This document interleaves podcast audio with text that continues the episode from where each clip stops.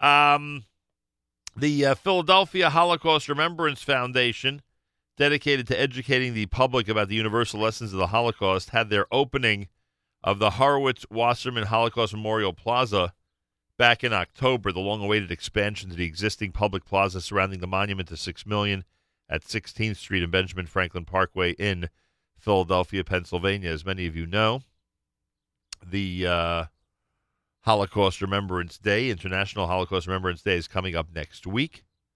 And with us live via telephone is the acting director of the Philadelphia Holocaust Remembrance Foundation. That's Esther Kutash, who's with us on our phone line. Esther, shalom. Welcome to JM and the AM. Shalom. Good morning. Thanks so much for having me. Tell me about the event back in October, the opening, and why this is such an important thing for the city of Philadelphia. Thanks so much for having me again. Thank you for the opportunity. Sure. We opened the Holocaust Memorial Plaza to the public in 2019 on October 22nd in a ceremony that was attended by over 400 people. It's been a project in the making for well over a decade. But the story of the plaza itself goes back much longer than that. In 1964, a group of Holocaust survivors, together with Jewish civic leaders in the city of Philadelphia, got together to think about how to memorialize the Holocaust. And at the time, there were no public Holocaust memorials in North America whatsoever. And this group of people decided to commission a sculptor by the name of Nathan Rappaport, who himself was a Holocaust survivor from Poland, to create a monument that would memorialize the Holocaust. So then in a public ceremony in April in 1964, the monument was erected at the head of the Benjamin Franklin Parkway. And it was a beautiful, very solemn ceremony that was attended by many people. And since then, the site has served as the first public Holocaust memorial in the United States. But beyond the annual Yom HaShoah events, there wasn't much activity in this site, in this public park. So in the early 2000s, the second or third generation of the original group and many new people in the Jewish community got together to think about how to reactivate this site around the new monument. The site around the monument.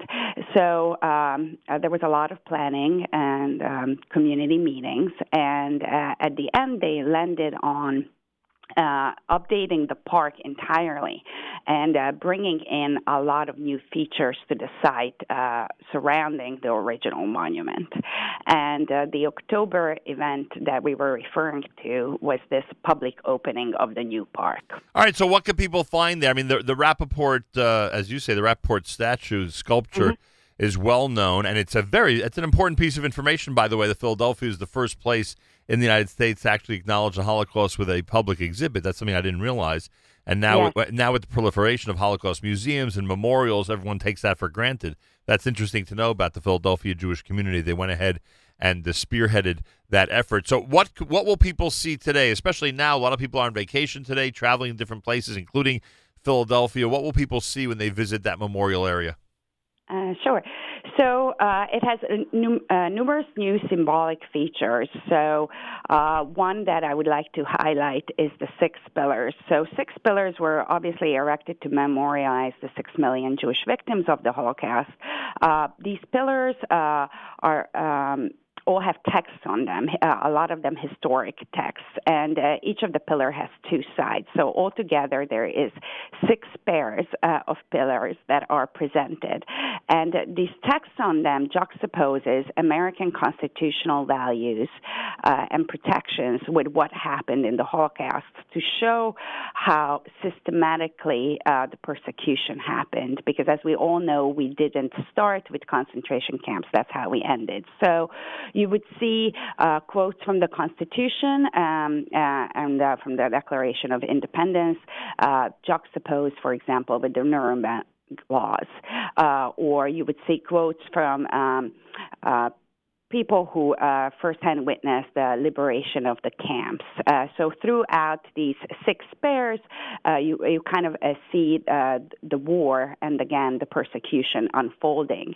And contrasting with that is all the texts from our, American life, and Philadelphia is a key feature in that as a birthplace of democracy. So our goal with these six pillars and these contrasts are to underscore that as long as we Americans stay true to these values and protections, then a Holocaust like that of what happened in Europe could not happen here. So the six pillars are definitely one of the key centerpieces of the plaza.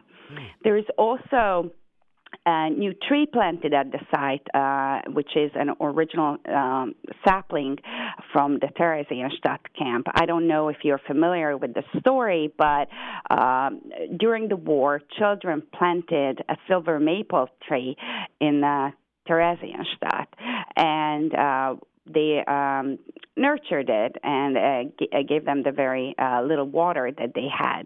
And this small sapling at the time took on and really started to grow. And the children wrote poems about it, made some paintings about it, and some of these pieces have survived the war. And as the war progressed, these children were started to be transferred to Auschwitz, where they later perished. So the children understood that the tree may live, but they won't.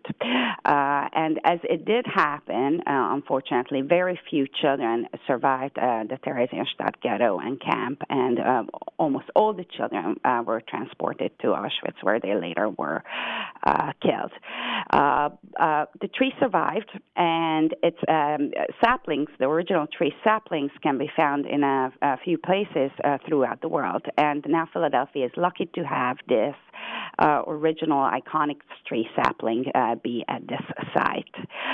So obviously, the message around that, which is, the story of the tree is shared at the site, and the message that we're trying to underscore here is that our most treasured assets in the world are our children, and we need to create environments that fosters hope for the future. Unreal. Information about all of this, PhilaHolocaustMemorial.org. That's the Philadelphia. That's correct. Right. That's the Philadelphia Holocaust Remembrance Foundation. Again, that's PhilaHolocaustMemorial.org. Those of you who are traveling now during Yeshiva break and you're spending time in Philadelphia, as a lot of our New Yorkers and New Jerseyans do, you should put this on the list and make sure to stop by. I assume this is open to the public round the clock, basically, correct?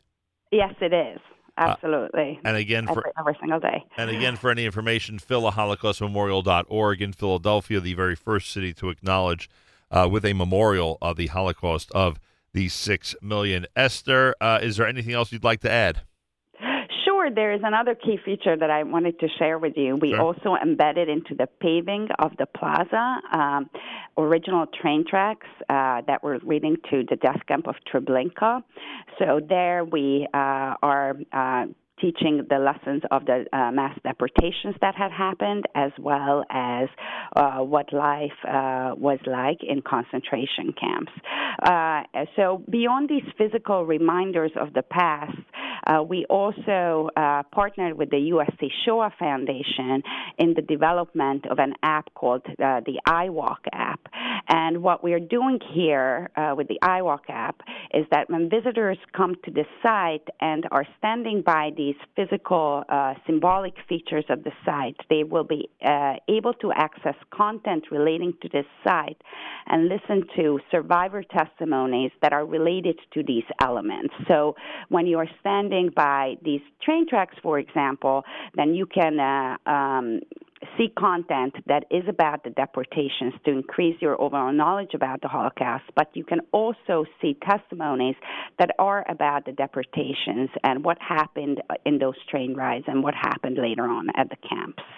So by connecting the physical elements of the site with the survivor testimonies, we are trying to increase everyone's level of understanding of the Holocaust, but also to add that human touch that is very, very important to increase everyone's empathy and critical thinking about what has happened in the past. Amazing job. Esther Kutash, the acting director of the Philadelphia Holocaust Remembrance Foundation. Information, you can go to the website, philaholocaustmemorial.org. Thank you so much for joining us and for spearheading and being one of the people to spearhead this project. Thank you. Thanks for the opportunity. Much appreciated. More coming up. It is a Tuesday morning edition of JM in the AM as we continue here at the Nahum Siegel Network.